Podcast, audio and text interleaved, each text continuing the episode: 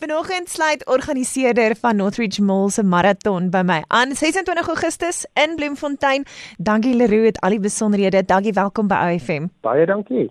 Waarom word die marathon by Northridge Mall gehou hierdie jaar?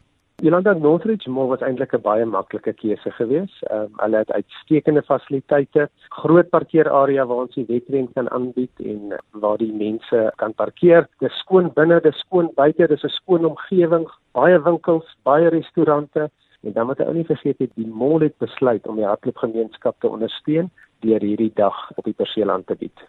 Dankie nou ek is iemand wat hou van stap. Wat van iemand wat dalk nou nie 'n lang asem is nie? Ons ons ook welkom.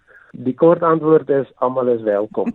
vir daai rede is dit 'n familiedag wat ons aanbied. Ons begin by 'n 1 km vir die kleintjies, dan doen ons 'n 5 km van run of in hierdie geval noem ons hom die nappy run. Daar's 'n 10 km, die halfmaraton en vir die eerste keer bied ons die volmaraton ook op die dag aan. Wat op aarde is 'n nappy run? Ons ondersteun die liefdadigheidsorganisasies en Sunflower House Children's Hospice is ons organisasie wat ons ondersteun, maar vir hierdie jaar bied ons die Nappy Run aan en dit is ten bate van John Weber te huis vir die gestremdes.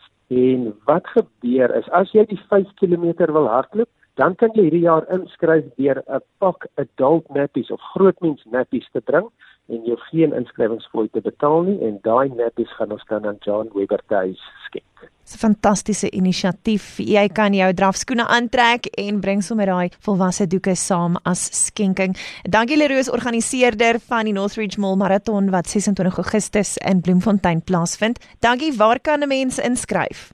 Dan daar is nog tyd vir inskryf. Heidiglik het ons die aanlyn inskrywings nog oop. Dit vind plaas op die webblad evententry.co.za en maar dit is net tot Dinsdag.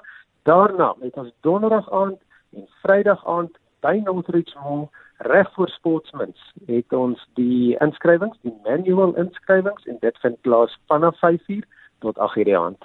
Dankie Leroe sluit by my aan organiseerder van die Northridge Mall Marathon. OFM is 'n trotse media vennoot en gaan jou beslis daar sien 26 Augustus. Dankie, baie sterkte vir die laaste reëlings en dankie vir jou tyd vandag. Baie dankie. As jy meer wil weet oor die Northridge Mall Marathon in Bloemfontein, kan jy draai maak by ifm.co.za. Aanlyn plekke kan jy nog bespreek tot en met môre en dan donderdag en vrydag in persoon by Northridge Mall self. Mid morning magic with Yolanda 19. Let's make some magic on OFM, the sound of your life.